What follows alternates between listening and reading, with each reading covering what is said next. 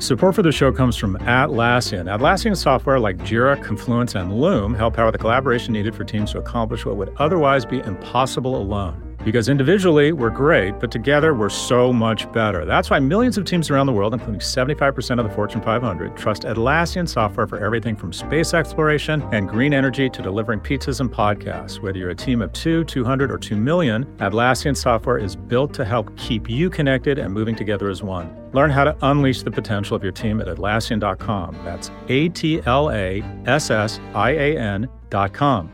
Atlassian.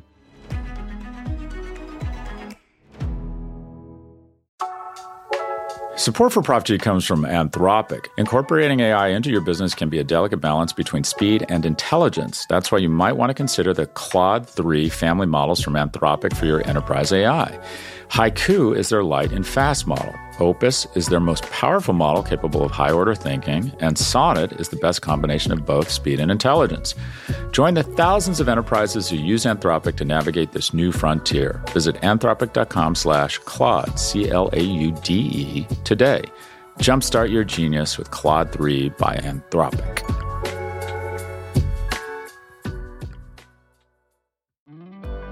I'm Scott Galloway, and this is No Mercy, No Malice. The most disruptive innovation is not happening inside a neural network or on your phone. It's not GPT-4, but GLP-1, an anti-craving miracle drug. The economic and social second-order effects could be enormous. Seconds, as read by George Hahn.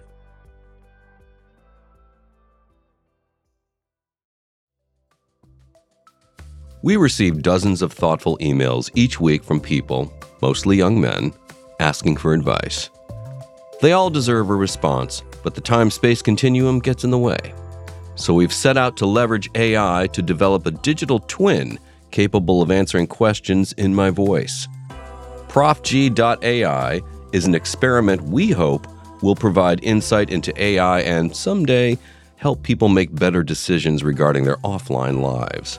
Or not. For more about how and why we made it, check out our podcast announcement from earlier this week. Disruptive innovation is often felt more in second-order effects, clear of the original idea's blast zone. The automobile was transformative, not because of the cars, but the suburban lifestyle they inspired.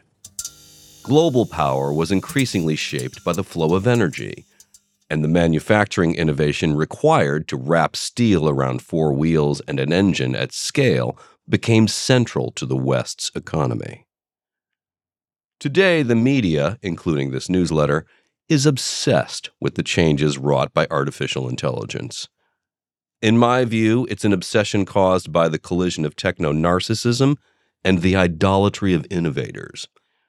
Our new gods, tech innovators, posit that they are the fathers of the singular point of leverage that will save or destroy humanity. Quote, "Now that my options have vested, I want to profess that I am such a fucking genius. I'm now worried about my brilliance being unleashed. I'm so awesome as to be dangerous, accidentally, of course." Unquote. Jesus Christ, get over yourself. I believe there is another innovation that will also be transformative as its full impact and second-order effects play out. What GPT is to the media, GLP-1 will be to the real economy. GLP-1 is an agonist, a hormone our bodies use for internal communication. Among other things, it triggers the pancreas to produce insulin, which brought it to the attention of diabetes researchers who developed a synthetic form of GLP-1 called semaglutide. In 2017, Novo Nordisk brought semaglutide to market in the U.S. under the brand name Ozempic. Note, my use of the word agonist in the previous paragraph was an attempt to appear more intellectually svelte. My use of the word svelte in the previous sentence is an attempt to sound prim, using prim, more British, trying, always trying, desperate for other people's affirmation. But I digress. The scientists who developed semaglutide faced a problem when conducting their research. If the dose was too high, patients taking the drug lost their appetite. Ozempic was formulated at a low enough dose to reduce this side effect. However, Novo Nordisk realized this was a feature, not a bug, and formulated a higher dose class specifically for weight loss, Wegovy, approved in 2021. Semaglutide will be followed by similar GLP-1 drugs, including retatrutide and tirzepatide, both in trials from Eli Lilly. Studies with overweight patients show weight loss of 15% to 24% of body weight. Both Wegovy and Ozempic are weekly injectables, which discourages some people, but now there's a pill version, Rybelsus. Whatever the label on the box, GLP-1 drugs make us feel fuller for longer and suppress hunger cravings. In sum, the most effective weight loss drugs to date. The market for this product and the potential for meaningful societal change are massive. In America, 70% of people are obese or overweight. There isn't anything that over two-thirds of America is. Only 30% of Americans watched the last season premiere of Game of Thrones. More than 42% of U.S. adults are obese, up from 31% in 1991. Globally, the prevalence of obesity has tripled since 1975, and 800 million people, including 50 million children, are now obese.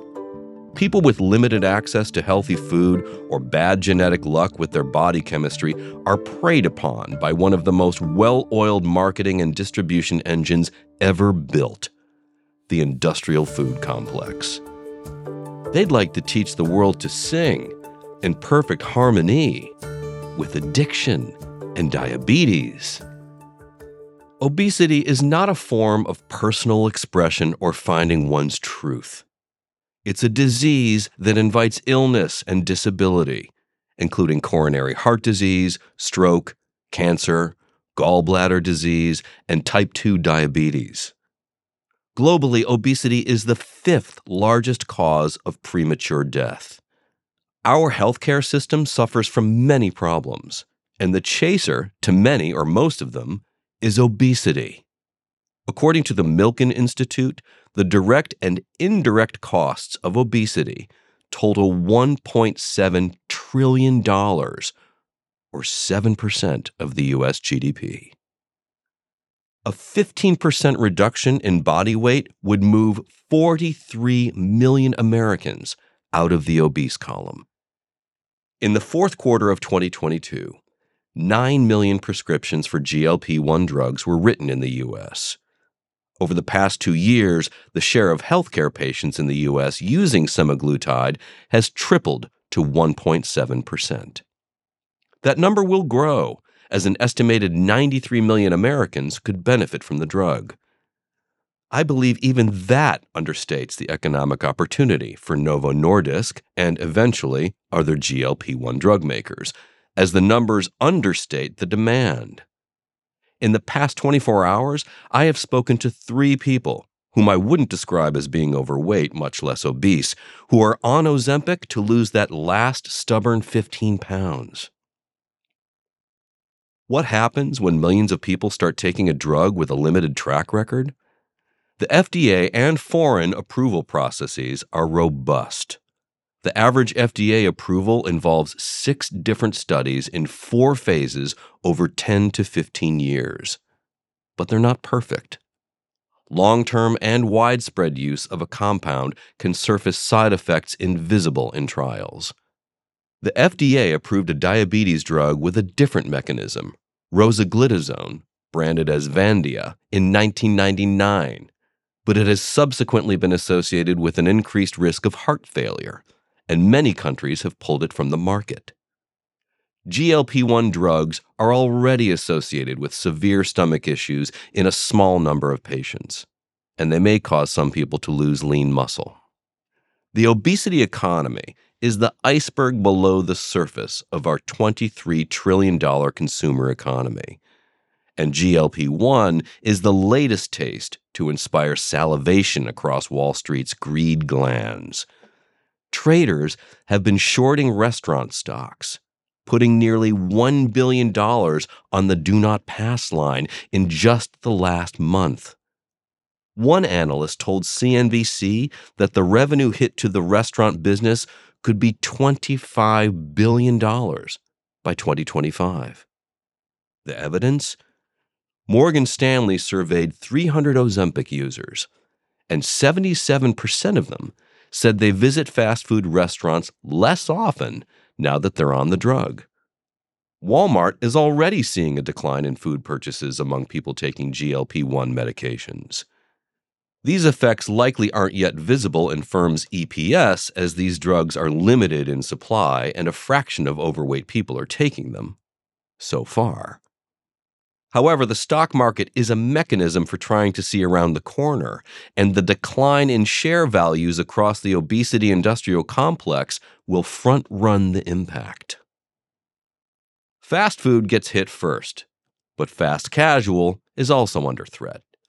Look for snack foods, frozen meals, candy, soda, and baked goods to all take a hit.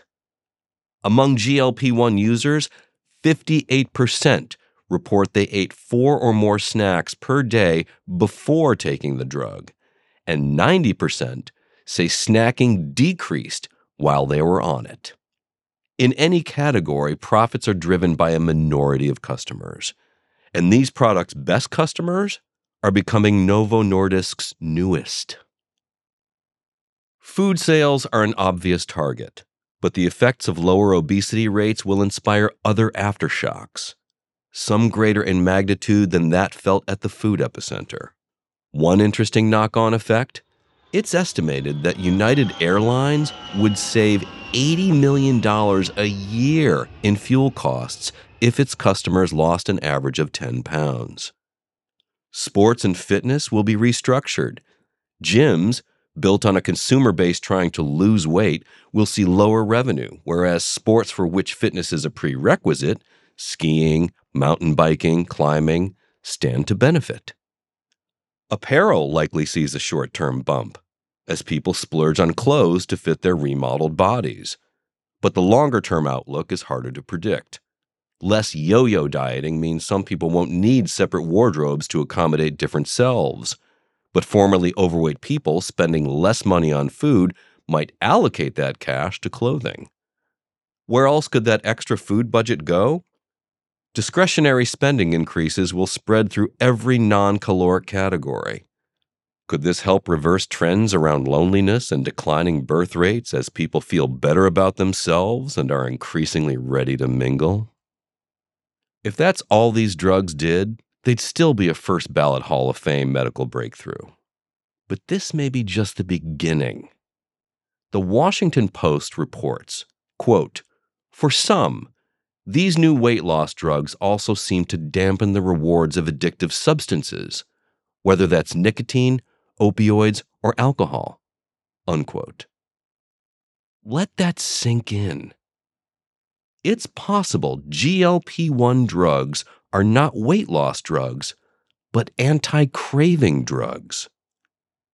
In lab tests, mice on an earlier form of synthetic GLP-1 receive a lower dopamine hit from alcohol. Rats are less interested in cocaine. Monkeys with a demonstrated preference for booze drank less. Anecdotal evidence from human users includes reports of reduced nail biting, shopping, and smoking. If you scroll back through previous issues of this newsletter, you'll find a recurring theme: societal ills resulting from cravings. From meme stocks and Robin Hood to TikTok addiction and Twitter enragement to obesity itself, human weakness subjugated to our brain's reward circuitry is no less a threat to our well-being than climate change, authoritarianism, or cancer. According to Harvard's Grant study on happiness, the factor most commonly present in the least happy cohort was alcohol. It's that fundamental. A drug that rewires these reward circuits could be an epical step in human evolution. And why not? We've compensated for evolution in many other ways, from the protection of clothing to the assistance of eyeglasses to the power of wheeled transport.